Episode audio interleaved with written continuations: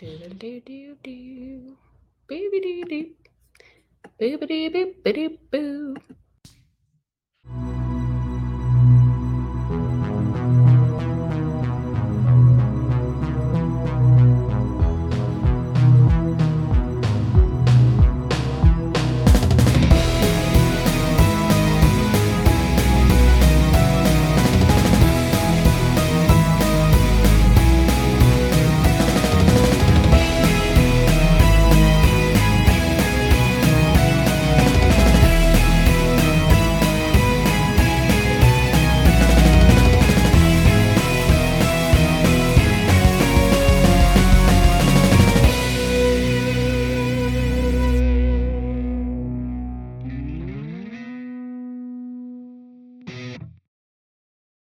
Hello, everyone, and welcome back to Hate Spinnerbait, a podcast where we hate spinnerbait, but we love Vlad the Impaler.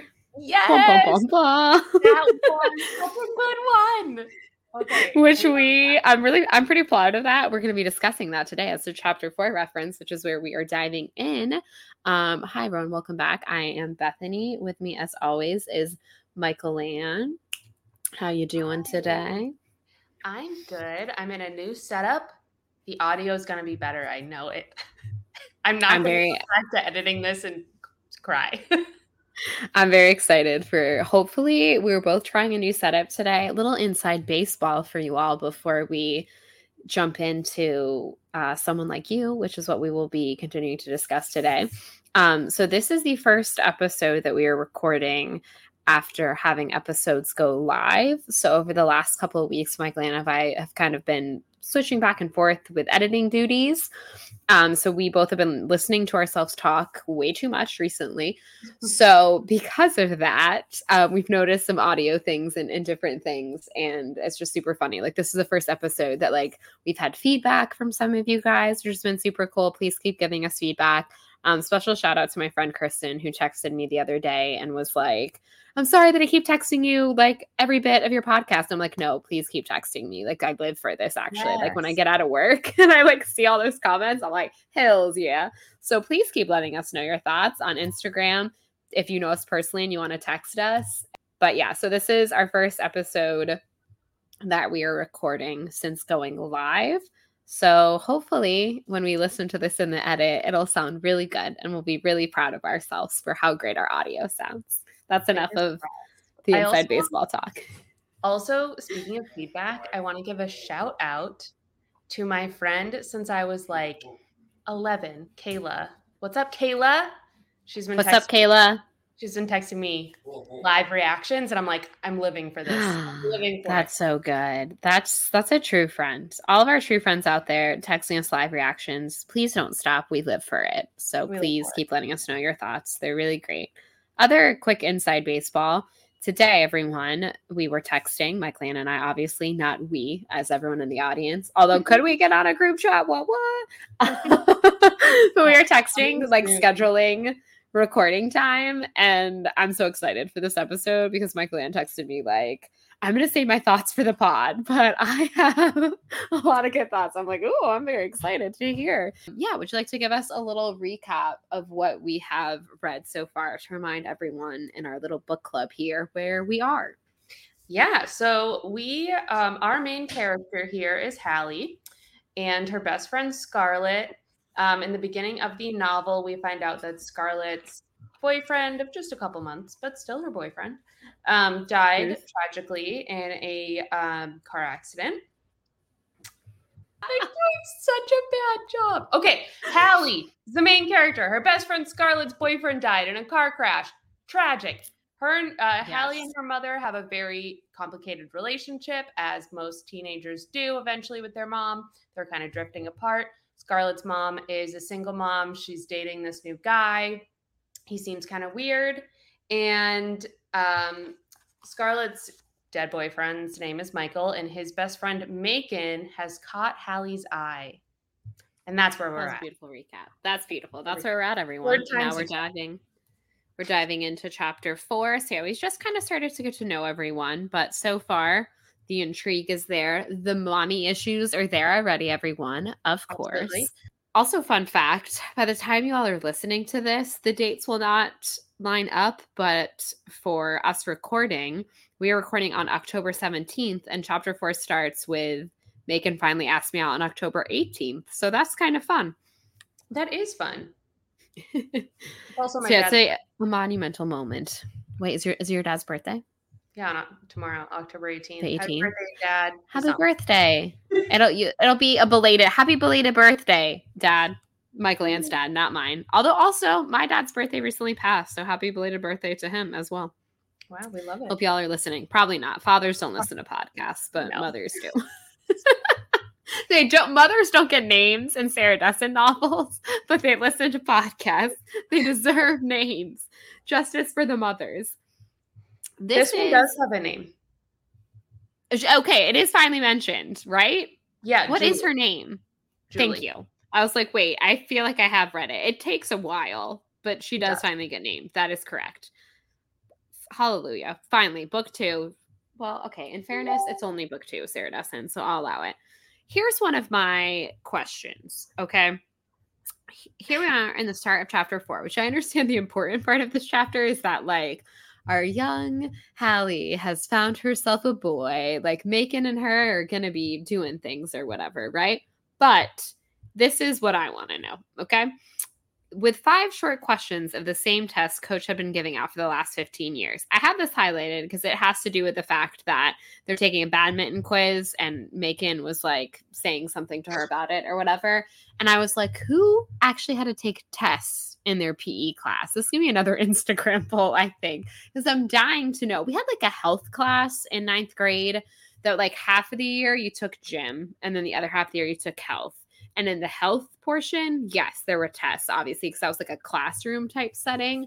But in a P E class, you just go and play badminton. You wouldn't get tested on it with the same five question test that he's been giving out for the last fifteen years. So I just had to point that out. Again, I know that is not at all the point of this chapter, mm-hmm. but something that just struck me. Yes. I definitely didn't have tests in P E, but I did fail P E in the eighth grade. Sorry, Dad. Wait, how does one fail P E? Do you like not dress out? I'm glad to know now. So we had to like change into gym clothes, and I would just never bring gym clothes because I hate P E.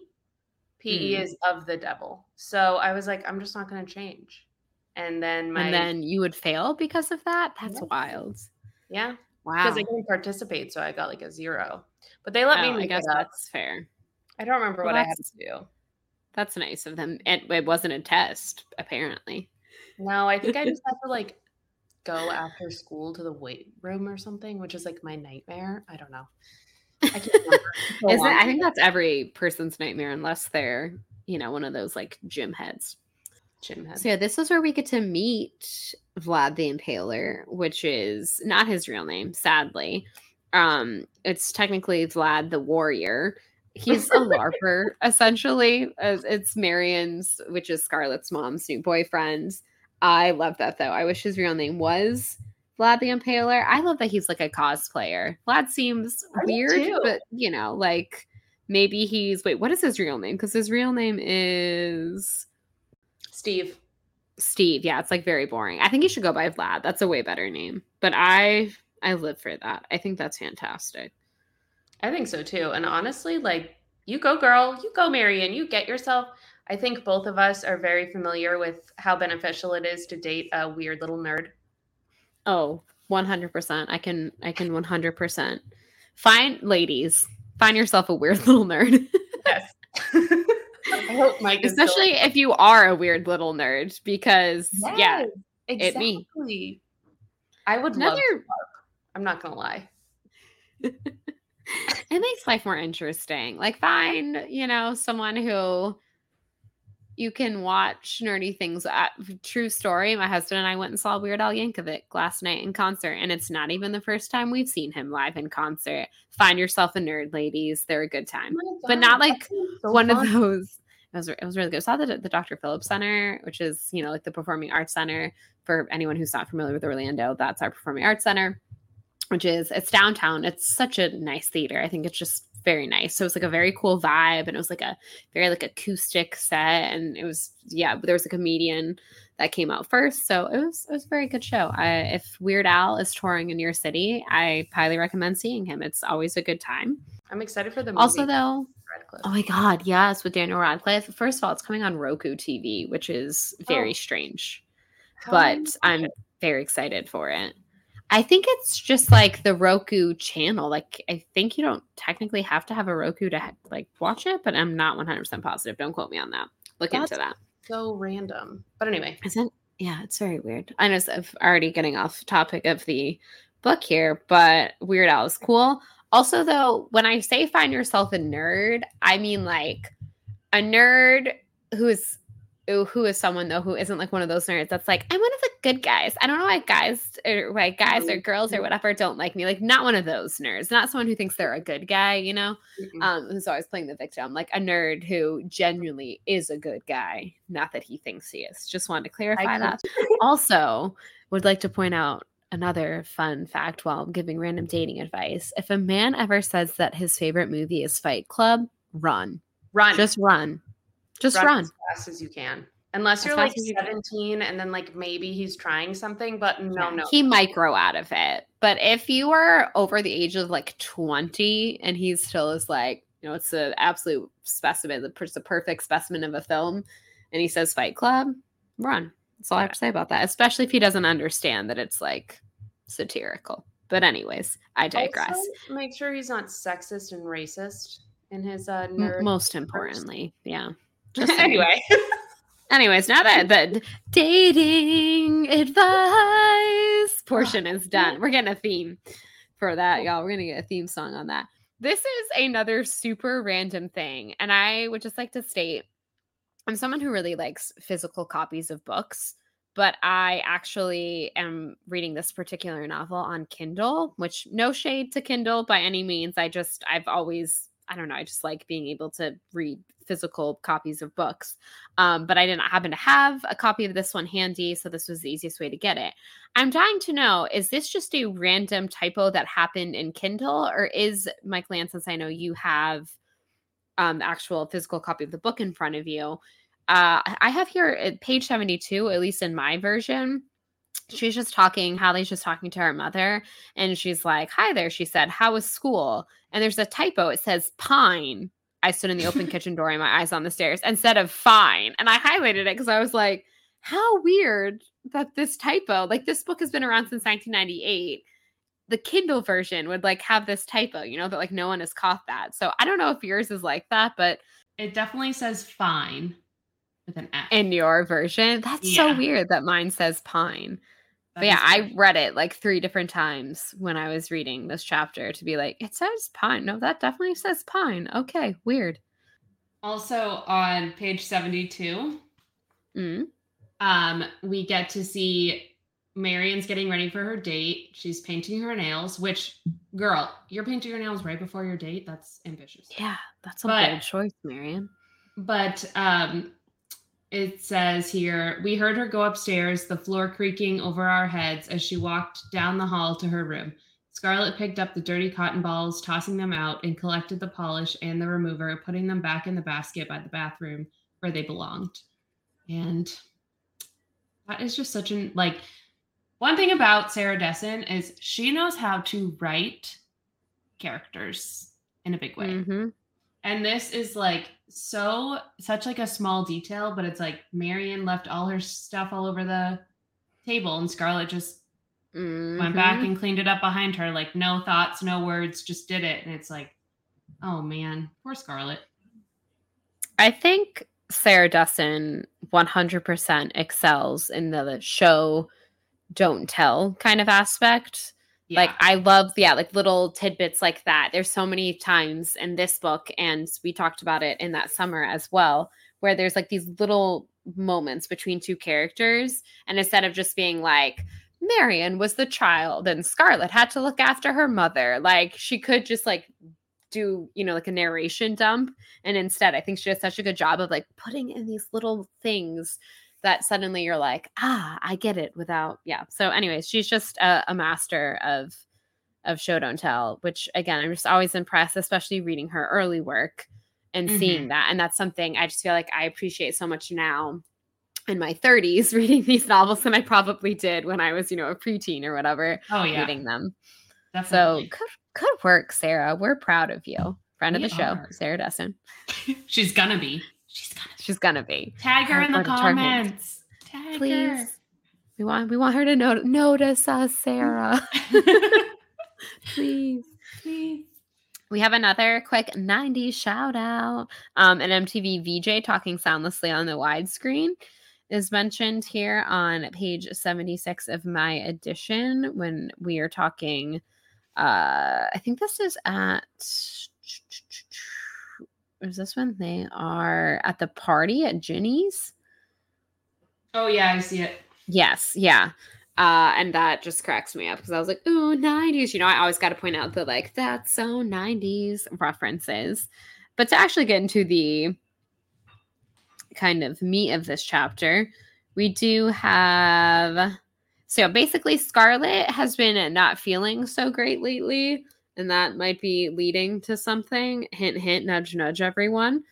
Um, so we are at this party, which basically, because of the monumental moment that started the chapter, Halley went to this party because she, basically Macon, Macon? That's not his name. Macon. Got Mike on the brain. Ugh, got Mike on the brain, everyone. Uh, shout out to my husband, Mike. Oh, no. But because Macon invited her. And again, when a boy that you have a crush on invites you to a party, of course you're going to show up. But Absolutely. Essentially, the party does not last long because a precious heirloom is broken. And Ginny ends up kind of kicking people out, essentially. And Halley never does actually get to see Macon at this party, but we do learn that he was in fact there. Yes. Um, going backwards a little bit, right before they go to the party, um, I have a note in here about how interesting of a comparison it is between Marion and Halley's moms, um, because mm. Marion's just like, I'm doing my nails, ladies. Going out with my boyfriend or whatever. That's exactly what she sounds like in my head. Mm-hmm, yeah, mm-hmm. exactly. And and um, Hallie's mom is like, where are you going? You should come over and hang out with us. And um, it says here, we had secrets now, truths and half-truths. Oh my gosh. We had secrets now, truths and half-truths that kept her always at arm's length behind a closed door miles away. Truths is a very difficult word to say. Tr- truth is a hard. That's a lot of. It's a lot of mouth sounds. That's hard to to break it out is. There. It really is. Yeah, there. I think there is. Hallie's mom is definitely more the traditional. Like, I want to know where you are. Make sure you're in by curfew. All that right. kind of stuff. And Marion's just like, eh, whatever. I've got my own date. You do you, girlfriend. Thanks for cleaning up my mess. Bye, girls. Ba- basically. Uh, also, I also noted on page seventy-four at the party that Ginny Tabor was sitting on the back of her mother's B M W with a wine cooler in one hand and a cigarette in the other. And that is my, that's so nineties. Wine cooler with a cigarette. Yeah. I, I like to think that by the time we were going to high school parties, I say like I actually went to high school, but I don't, I'm really trying to think of like a proper like movie T V show party that I went to where everyone's like drinking out of red Solo cups and stuff. And I don't know if I really did that until college. I'm sure I had to have gone to something like that. I, I don't know. Anyways, Mm, this is where yeah. I basically admit that I'm lame. I wish y'all could see the face that Michael is giving because she's like, mm, can't relate. There I was every weekend. And I'm like, I, I yeah. I mean, much to my parents' disappointment, um, I went to a lot of house parties when I was in high school. A lot. I really feel like there has to be, I mean, so my friend's family always do like a big New Year's Eve shindig. But it was like my friend's parents were also there. So I don't like count that as like a traditional high school party. I'm sure there's like other things like like graduation parties and stuff I went to, but I'm really like thinking of like the stereotypical teen party. And I'm like, no, can't relate. I don't think I ever really did that. I like, I don't know. Maybe we just didn't. Do you want to hear drink out of red solo cups? Most stereotypical. So I grew up in a town with like, you know, in, in, uh, right outside of Boston. So kids' parents were, had money and were like never around. So they threw a bunch of parties, but the most insane story from my youth is I used to hang out with kids from a prep school in downtown Boston. And we used to party at a, one of their penthouses in Cambridge, oh. Massachusetts. It okay. was the most like insane thing ever. I just remember being there like, wow, am I in Gossip Girl? And I made some. Yes. And I made some bad decisions. That sounds like, yeah, you lived the high school experience that I watched in T V shows. Like that's like Gossip Girl, like Skins. Did you live in Skins except like American that edition? Was sadly very, if you want to know my mental state as a seventeen year old, Effie was like high up there on my list of idols from Skins. So you're like, sure, oh man, that's someone to emulate right there. Yeah. So my grades weren't great, um, but you know, oh, had a lot Skins. Of experiences. What a great show! That's see, I watched that show and I was like, this isn't real life. People don't do this, but people, well, people do. I mean, I knew people did it, but I guess like. I wasn't doing it, so it, it just seemed like a fake thing to me, but it was very much true.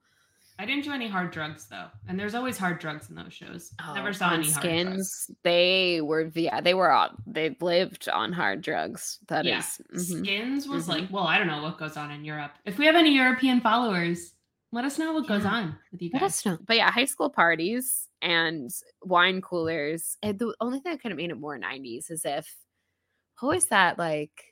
Something that started with like a Z. I can't remember because obviously I was not drinking in the nineties because I was a child. Oh, Zimas. Zimas, yeah. If it was like, hold on, a Zima and a cigarette. Yeah, like Zima specifically. My brothers and sisters. More nineties.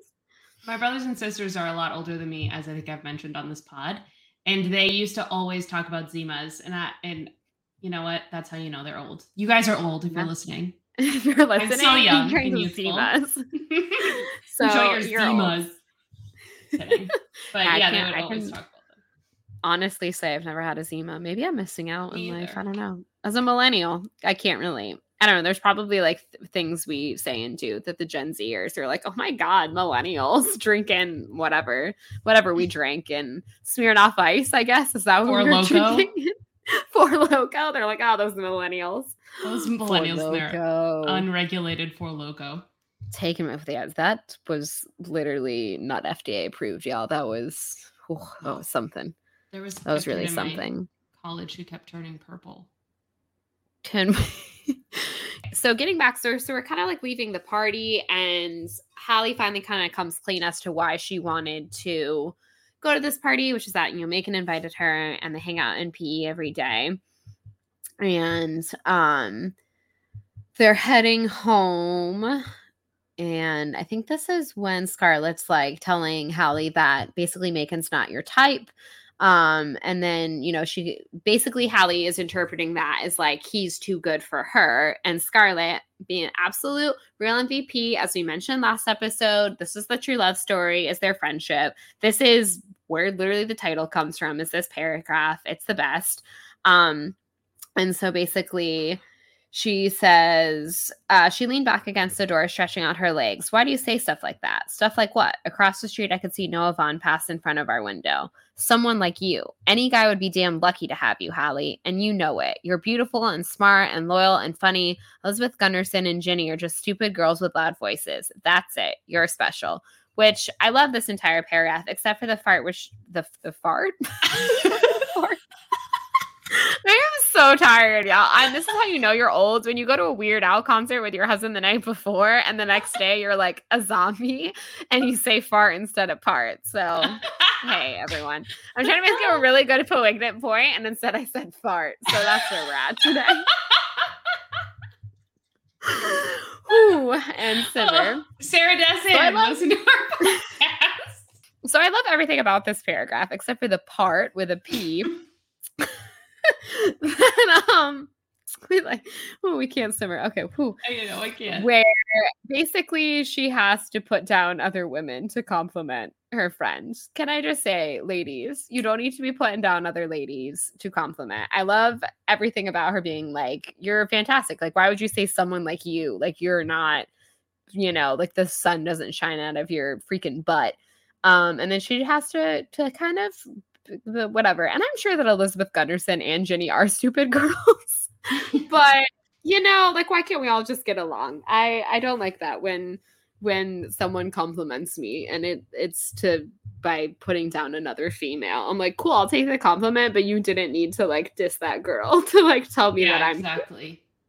No, so. I didn't even notice that, but that's a really good point, and I completely agree. Yeah, that's my my one pet peeve with that. So I was like, ah, oh, it's so good. Oh, it's a little bit ruined with that, but again, it's nineteen ninety-eight. We, for the time, it's still a very good sisterhood. You know, a friend mm-hmm. telling you that you're amazing moment. I just wish it didn't come at the cost of putting two other uh, females down, but. You know, that is kind of a lot of times when you're in high school, that is kind of how you talk to your, you're like, that girl's stupid. You're great.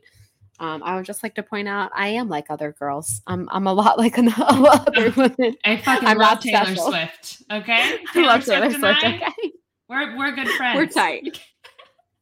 I have a lot Touch in me. common with other females, and I, it's not a compliment when you tell me that I am not like other females. Yeah. I'm like, but I am though. And I don't see anything wrong with that. I am, and I, I am a it. basic. I'm a basic bitch, and I love it. Thank you. This is another. You check book. out my white woman's Instagram. Thanks. this, you, yeah, you have an your own Instagram for Disney cupcakes. You are. If that isn't the most, I am a, literally the most basic bitch on planet Earth. Please tell me what is. Please tell me. I have a Disney cupcake Instagram. Hi. That like you don't know, so needs to know anything else about me, and you're like. That's a white girl, right? And it's like, yes, she is. She's a white girl and she basic. I love it. Um, yes. But I love this part too. I have this highlighted too, because I love that the title is referencing this moment. Yes. Like, this, this is another, this is another trick by, I don't know who designed this cover, but this has, mm-hmm. my cover has a girl standing on a boy's feet, presumably dancing in a cute way on the beach. And it says someone like you. And there's a heart in the sand. Mm-hmm. When do they ever go to the beach? First of all. And first second of all, all, never. And second of all, it's not a love story between those two. Sure. It's a isn't. love story between Scarlett and ha- Halley. Halley. Yes. And I yes. love that. I'm obsessed. This is like, Same. I, I'm almost done with this book. And I'm like this, I'm putting this on the top. Top of my oh yes top five. It's it, that's fantastic. Like I when I first encountered it, because again, as I admitted last week, I realized I guess I somehow missed this one. And when I read that, I was like, mind blown. Like the title is referring to her, like it's referring to Halley. Like you think it's referring to a boy, right? Like you again, because the cover is very misleading. Because it is a Y A novel with a female protagonist, we assume it's like that kind of love story. And no, it's one hundred percent a love story between these two friends. And I love that the title refers to something that Scarlett says to Halley. Like that's, I don't know. That's fantastic. I love it. And I love that. I love it so much. Oh, and also is- all teenage girls, love yourselves a little bit more. And just remember that you are awesome. And that, as we've said before, boys ain't shit. Just again, just standing ovation for Sarah Dessen for that mm-hmm. title, for the that paragraph, except for the cutting down other women part, but like that's okay. So then basically Halley leaves the party and we she goes back to her house. Well, first technically she goes to Scarlett's house, then she ends up going back to her house, which is where uh she runs into Macon, and Macon basically was like, yeah, I was at the party, um and she's like, I didn't see you. And so they have this kind of like, I guess sort of sweet moment outside her house, and she's, you know, worried about being found basically by her parents, um and of course this is also when I believe the Vaughns are over for their like traditional movie night.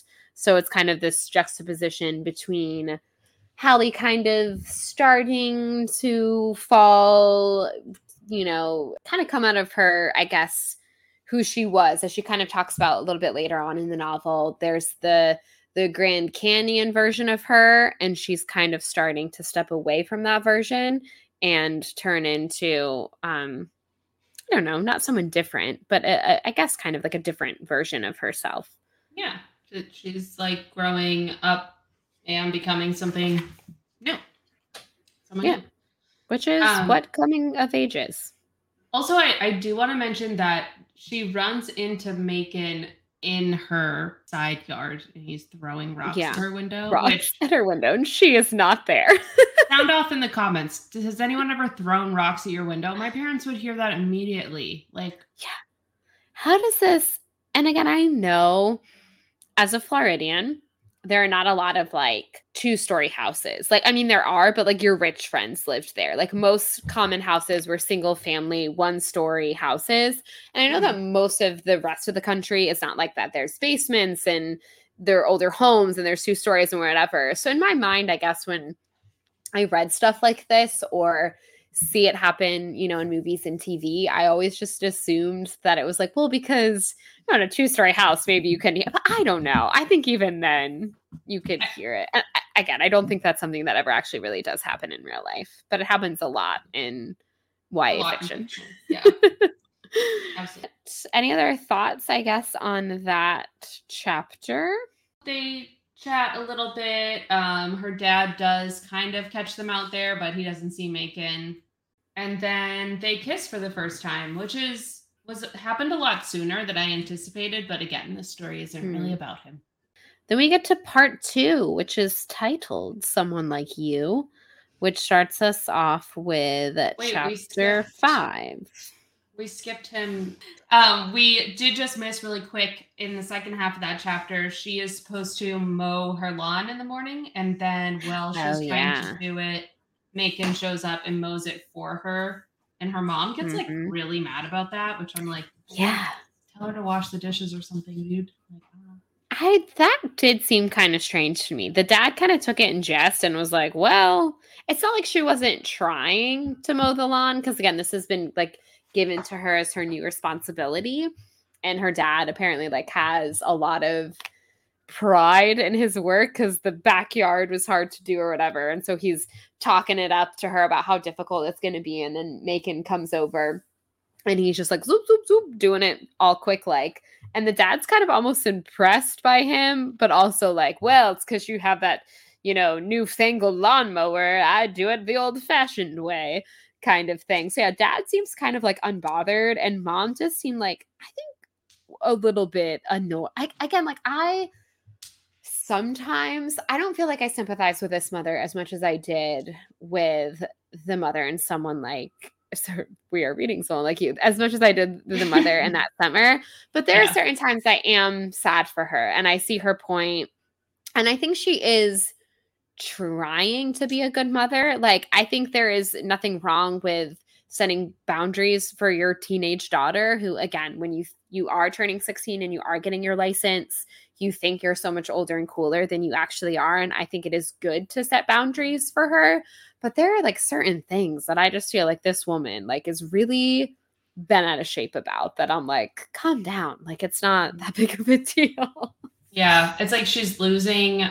I mean, she's seeing that Halley is like growing up, and she's almost like trying to like hold on to like child, the child yeah. version of her. And she's, so she's like starting to get stressed out about like probably the idea of her growing up and moving out, honestly. Yep. Oh no, one hundred percent. So yeah, chapter five, part two, Someone Like You, chapter five. This is where, okay, first of all, so we're finally getting, we're finally finding out about basically Scarlett's pregnancy, which is something mm-hmm. I think, again, Sarah Dessen does a really good job of kind of um, showing us little little foreshadowing, little signs that were leading to that. But my favorite thing about this is, so, of course, Scarlett is freaking out and is like, I'm pregnant. She's telling Halley, and she's showing her her pregnancy test. And this is the most, like, teenage girl, especially if you're, like, kind of a naive teenage girl, which, like, Halley, considering, like, the way her mother kind of is, you know, she is sort of naive. I love that she's, you know, Scarlett's like, what am I going to do? She said, pacing nervously. I only had sex one time. And Halley's response is, you had sex? Like, she showed you, she told you she took three pregnancy tests. She has shown you a pregnancy test. And her response is, you had sex? Like, I love that. That's just the most, like, teenage response. And it, it cracked me up when I read it. I was like, oh, my God, that's so good. And then she's like, of course I had sex. God, Halley, try to stay with me here. Um, so that's so good. And I think also she's like, like, you never told me, you know? So, yeah, that's uh, that's really great. And then, of course, she's all, you know, freaking out because she is a sixteen-year-old that just found out that she is pregnant. And she's like, I like can't have this baby. Um, and she's, you know, obviously very stressed out about everything. I just want to say um, justice for all of the fictional girls who got pregnant after they had sex for the first time. Oh, my God. Including right? Lane Kim and Scarlett. Mm-hmm, mm-hmm. Yeah, I... Terrible. I love that that, and again, I understand for the purpose of this novel, like why, you know, it, it happened or wh- why they do it for kind of the dramatic irony and different things. But I just always think of that Mean Girls, like you're going to have sex, then you're going to get pregnant, and you're going to die. Like it automatically is going to happen. And again, I would just like to stress as someone who once was a teenage girl and, you know, had a lot of friends in high school and college that, you know, were sleeping with people and whatnot, that um no none of them ever got pregnant, which again I'm saying can certainly happen, but definitely not often does it happen like it happens in the movies where it happens when, and again this is like they use protection but it fell off, and it's like how much does that really happen? Like what are the odds life? She was ovulating at that one time, right. Like it's right. Like, you think of all the people, you know, in your life who are, like, actively trying to get pregnant. It's like, yes. So hard. And then in, like, a book, it's like, had sex one time, got pregnant. Yeah, like, literally.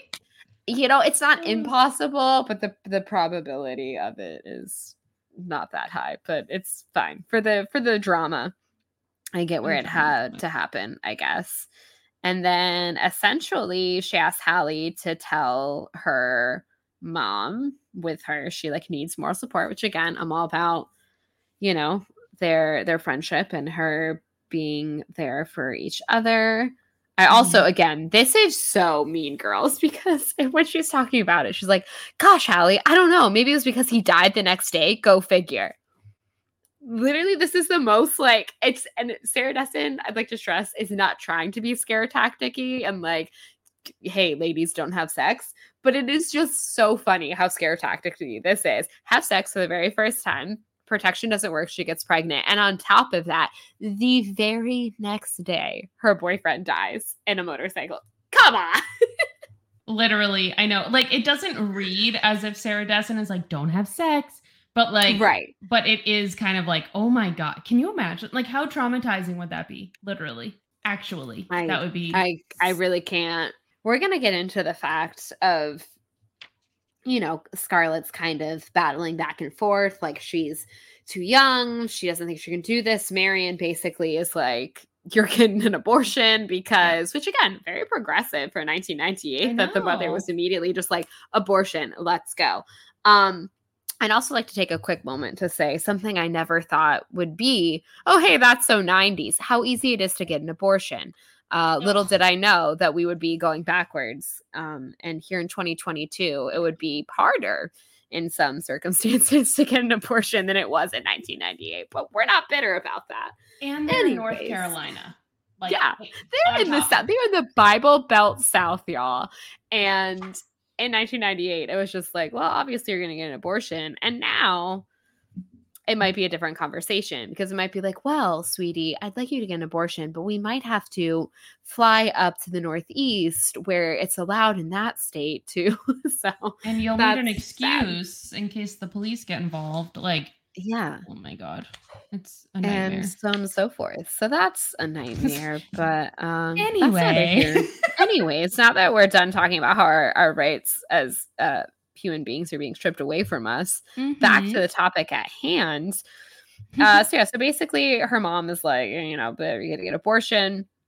And Scarlett is obviously, which not so much in this chapter. Well, I guess toward the end of the chapter, right, is when she kind of changes her mind. Like, she's willing to go yeah. with it. I think she is very much like, I'm young and I don't know if I can do this. And then there is, again, can't stress enough how traumatizing this experience must be for this poor girl.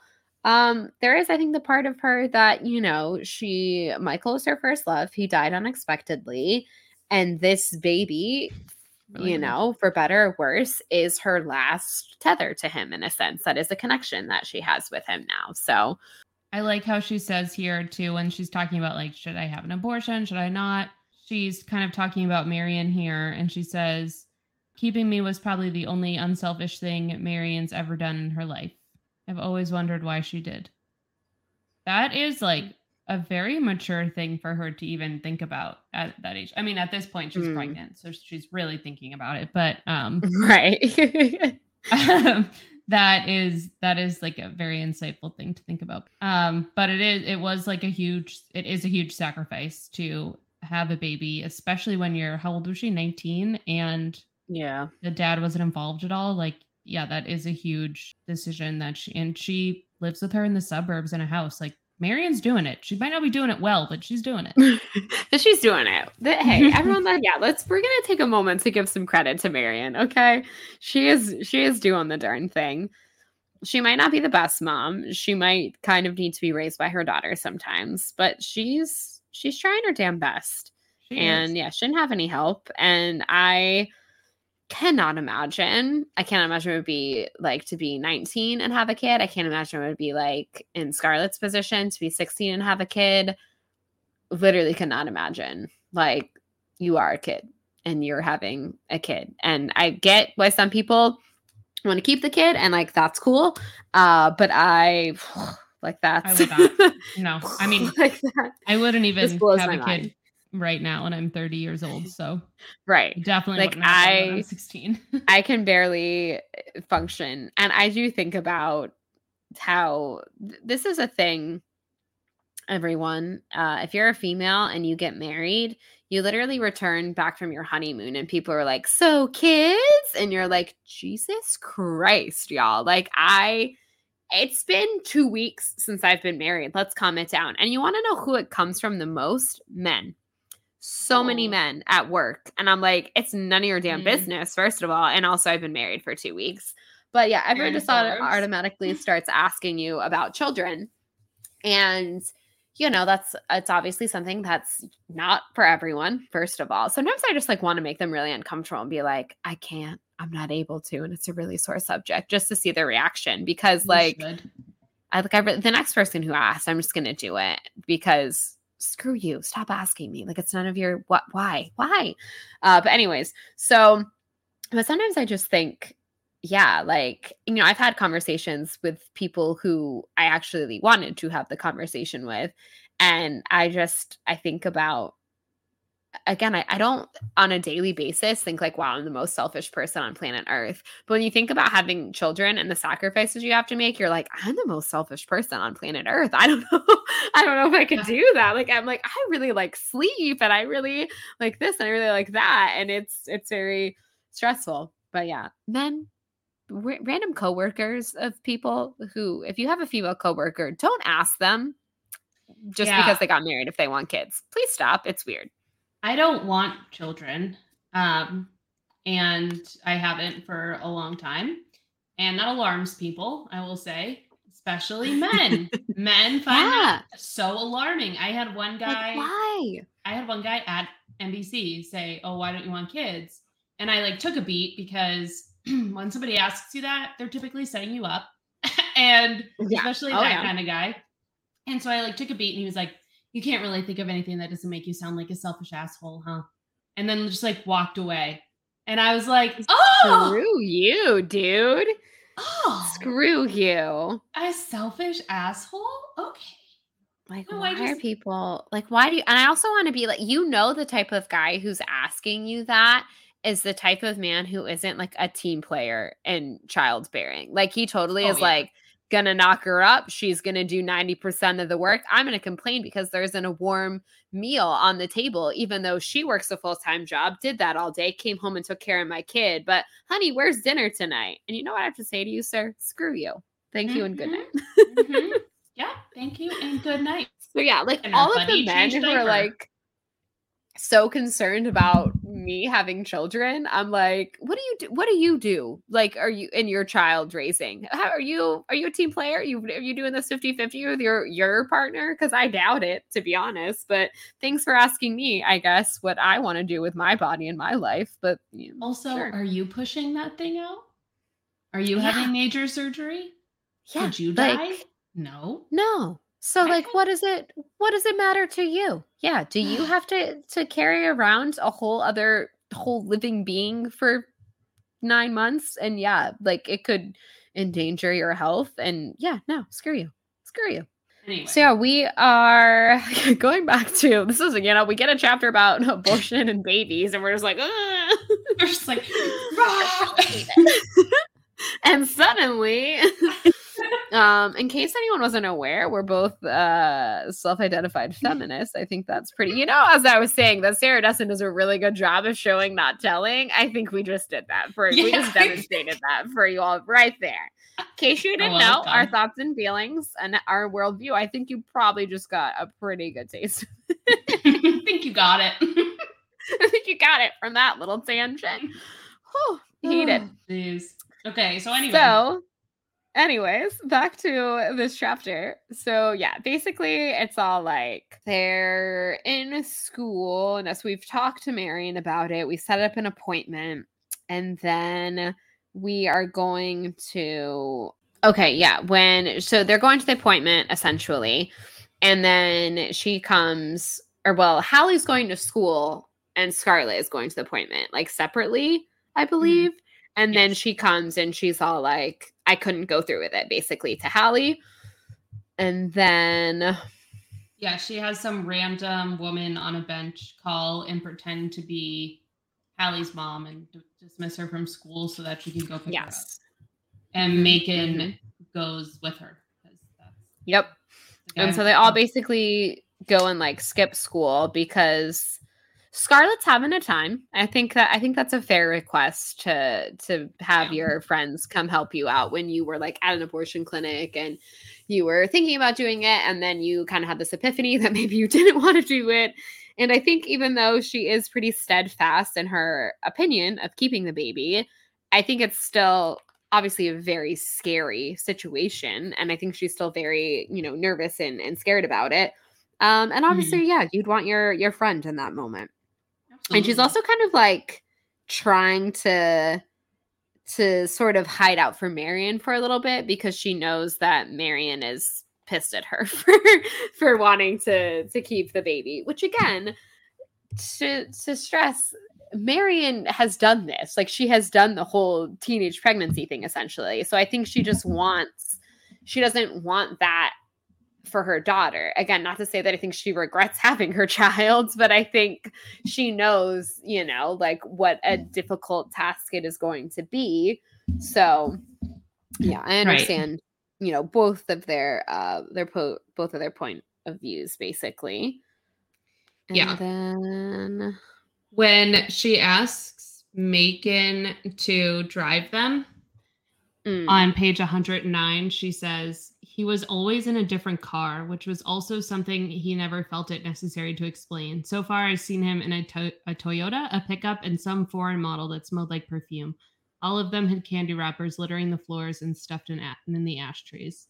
And I wrote, is he a criminal? Honestly, very fair question. Very I, fair question. Doesn't he kind of seem like one for like most of this book? Yeah, and also the weird, like, candy obsession, which, like, same. Is this maybe the only way I relate to, to Macon? I don't know. But, mm-hmm. yeah, there's so many different times about um, him eating candy or him buying candy. And here's, like, another instance of, like, the candy reference. So I just think that's kind of, I don't know, that's just sort of funny. But yeah, I don't, why does he have, like, there's so many weird things. Two, again, two novels in. I'm noticing very interesting names for the, for the characters, particularly the, the like male uh, characters. And also they're all definitely very kind of like Manny Pixick Dream Boy. Like, yeah. like Macon kind of has that vibe too. Like there's all these weird, like mysterious things about them. There is, I don't want to like jump ahead to, you know, another book, but when we get to another novel, there's a character who is very like weird and endearing, but I wouldn't describe him as a manic pixie dream boy. And I think it's very interesting that like there is just something about Sumner and now Macon that it's like, no, like they are that. Like you can be eccentric and like whatever and not fall under that trope. But I feel like the two of them very much kind of do. And again, I'm not like necessarily saying that's a bad thing because of the novels that they are in. It works because you're not really rooting for them, you know? Like, yeah. So it's kind of like, hey, girls, like oh, they're not like the best of possible options. So I just think and, that's interesting. And the thing too is like when you're fifteen and sixteen years old, like boys are kind of like mythical creatures. Like when you start having feelings for them and when you start like dating them, they are kind of like these at first ladies. At first, just to be clear. just but yeah, be- I think, yeah, I mean, I guess, and it probably goes both ways. Again, I, I've never been a, a teenage boy, but I know, you know, from watching a bunch of media and reading a bunch of Y A fiction, that it is that like, um, it's such a, an enigma to each other. Right. And like, that's kind of the, the, I don't know, the fun of being, I guess, like a teenager is like, you're like, ooh, this person is so mysterious. And it's like, they're really probably not, but just, like, yeah, I, seventeen year old. Yeah. I just think, yeah, I mean, you might be onto something. I think Macon might be a criminal. I, I know. know. Like the places he takes her. And yeah, like the fact that he was like always driving around in different cars. And again, like I, like I said, I don't often sympathize with Halley's mom, but I also am like, yeah, maybe you should be telling your mom where you are with this boy. Maybe you should be telling him, you know, like I know she's like all embarrassed. Essentially, to kind of finish off this chapter, they, they skip school and whatnot. And of course, of course, you know, the, the parents always find out. And so of course her mom finds out and she's tipped off at Halley, which is fair. And again, I think Halley did the right thing. And I think that she had to, to go in that instance. I think Scarlett really needed her and I don't begrudge her that. But I, I do think that, yeah, I'm like, I, I don't know. Like, I think you're, you know, Halley gets very, as we kind of go into chapter six, she gets very flustered with her mother because she's like, give me this boy's name. I'm going to call his mother. And she's like, oh, mom, you're embarrassing me, which like, yeah, kind of you are. But mom, at the last. same time, I'm like, I don't know. Halley, you literally are the one who just told us that he's in a different car every time you see him. So maybe your oh. mother is onto something. He skips school constantly, girlfriend. What yes. do you think he's doing? What is he doing? What do you think he's doing? He's clearly oh. not. And, and like- again, I think... And Halley's mom's mind, especially because she doesn't quite know about the Scarlett situation of it all yet. I think she thinks that this boy is the bad influence. And if you knew the facts, you would think he was because he does skip school all the time and whatnot. But really, he had nothing to do with it. It really, like, he was just kind of along for the ride. Hey, future hey, novel. Hey, yeah, he was their, like, getaway driver, essentially. Yeah. Uh, Scarlett kind of hatched the plan, but at the time, her mother doesn't quite know that. So yeah, her chapter six, basically her mom's all like, tell me about this boy. And then Marion kind of comes and saves the day unintentionally for Halley because she's like, I need, she calls over to their house and basically Halley's mom goes over to talk to Scarlett's mom about the Scarlett, about the, the pregnancy of it all, essentially. Which mm-hmm. I do like that her mom is kind of like, why didn't you tell me? And it's like, because they're best friends and there's a pact, obviously. Then she's like, I couldn't. She didn't want me to know. And then her mom says, which is true. She's like, you thought I'd be mad, she said slowly. And she said, um, no, I said, I just thought you'd freak out. Which I do love how when you're a teenager, you're like guilty by association. Like Halley is not the one that is pregnant. But the fact that she has a friend and is pregnant, like, would freak her mom out. And I think that's kind of funny. It's like, I'm not what she says, like, because basically her mom goes into this whole, like, tirade about, like, you know, how much she's going to miss out in life and how much she's going to regret this by keeping the kid and whatnot. And she's like, Mom, I pointed out, I'm not Scarlett. Because, like, she's saying all this and she's like, I'm not her. I'm not the one who's doing this. And I think that's such a fair point. Like, there are times when you're a teenager where, like, your parents are kind of, like, yelling at you about something that your friends did. And you're like, I'm, why am I, like, guilty by association? Like, I'm not them. I didn't do that thing. I didn't go get knocked up, you know? So, yeah. Right. She's like, just because I'm hanging out with a boy doesn't mean I'm even going to have sex. Like, that's yeah, not like, where I'm at. Calm, calm down, Mom. Like, calm down. I also just think, I don't know, like, part of me really agrees with what her mother is saying, but also part of me was like, God, Mom, like, give Scarlett some credit. Like, she's a smart young lady. And if she says she wants to keep this baby, I think she's going to give it her all. And she's going to keep this baby and she's going to be a great mom. Like, I hate that she's just like, she's going to regret this. And she doesn't know how much work it is. And da da da da da. Which, again, just makes you feel like, if I'm your daughter and you're saying that, I'd be like, so do you hate me? Or, you know, like, right. You're making motherhood right. sound real great right now. Thanks, Mom. Yeah. Also, like, you know, she's made her decision, and I think that the what she needs now is, like, support, maybe from women who have had babies and know what she, you know, like, maybe instead of judgment, we should switch to support, because she's making this decision and she's your daughter's best friend. And be nicer. Be nicer, ma'am. Just exactly one hundred percent. I do also like that once her mom comes back, so she goes talk to Marion. And then her mom is kind of cooled down on the whole skipping school aspect of it, because, of course, now she knows that her friend is pregnant, and that's obviously, like, kind of a bigger deal in the grand scheme of things. Um, and so I do, I highlighted this part as well. Um, and at the bottom of page one twenty-one. And I was like, I know I said, but it was clear by the pure fact of not being pregnant, I'd escaped the worst of her wrath. Scarlett had saved me again, which is just kind of both funny and also, like, I don't know, sort of sweet and endearing in a weird way. Like, how yeah. many times the, the two of them have been there for each other. And so she, she thinks of that as another time that Scarlett has saved her, essentially. Uh, but yeah, I was just like, yep, I like that she's like, well, I'm not the pregnant one, so at least I've got that going for me. So I'm yeah. on. About skipping school, that she is slightly less pissed. Uh, okay, yeah. So chapter seven. Uh, here we are. Halley is at work. Macon stops by. It's her birthday. This is kind mm-hmm. of a cute moment. I give Macon a lot of crap, but I do think this is very cute when he basically comes in and he's like, I tried to call, and she basically is like, yeah, basically uh, Halley's now grounded because of the whole skipping school thing, and she also is on phone restriction. So she's like, yeah, the next month is going to be kind of, you know, hard. And he's like, oh, like, that's too bad. And she's like, oh, you know, for who? And he's like, me, which is kind of cute. And then he slips her, you know, the little candy bar in the front pocket of her apron. Um, and yeah, I just, I do think that's kind of a sweet moment. Again, I do give Macon some crap, but I think that is pretty cute. Then they have basically her birthday party um, at Alfredo's, and which I think is the second mention of Alfredo's, because that's where um, they went. So that was like the dad dinner place, I think. Am I making that up? Oh. In that summer? I think it's the same place. Could be wrong, but I think so. Anyways, if it is, that's cute. Then a little mention of it.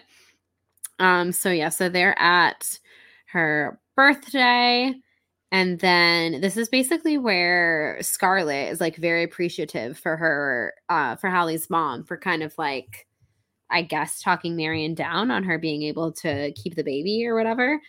And then Halley's kind of like, can't relate on, on being saved by my mom. She, like, grounded me and was giving me a hard time, but all right. But I, you know, I, I get that. It is nice to know that she was able to help her. But this is where basically Macon comes to, again, is he a criminal? She's taking her to weird places. Um, she's getting ready for bed, and he comes and sneaks her out, and she's very worried about getting in trouble because she is technically grounded right now. But, I mean, it is her birthday.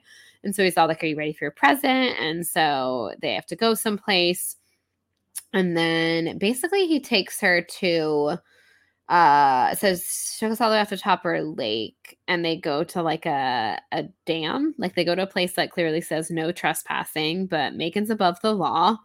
uh, I do have here. So they're like at the dam, like having, I guess, like a little romantic moment, you know, cute. And she's talking to him about um, Michael passing, and she was saying, if I lost Scarlett, I said, not knowing if I was going too far or saying the wrong thing, I don't know what I do. I don't think I could live without her. Again, y'all, it's the true love story of this Aww. novel. And then yeah, so right here in this moment is when the dam basically breaks. And I do like this part a lot. I have it highlighted here. Um, this is at the end of chapter seven, basically the last paragraph. Um, I felt it for the first time, that exhilaration, the whooshing feeling of being on edge and holding, the world spinning madly around me. And I kissed him back hard, letting loose that girl from the early summer in the Grand Canyon. At that moment, suspended and free falling, I could feel her leaving me, which is just both very like, part of me is like, yeah, girl, like th- that's exactly what this age is. And you should be growing up, and I want you to feel free. And then another part of me is just really sad that like I could feel her leaving me like that. I don't know. Like that just makes me weirdly sad for yeah. her. And like, I don't know, like growing up is both like really wonderful. And also just sometimes you like think back to your childhood and you get this weird nostalgia for like how easy things were, or you know, whatever. And yeah, I that that part I just thought was both very beautiful and also sort of heartbreaking. All right, so we have had some technical difficulties, but that's okay because we have just wrapped up chapter seven. So we will see you next week. We'll grab a bite to eat in the Lakeview Mall food court after seeing the Lakeview Mall fashion show. And uh, we'll talk to you then. See you, see you later, guys.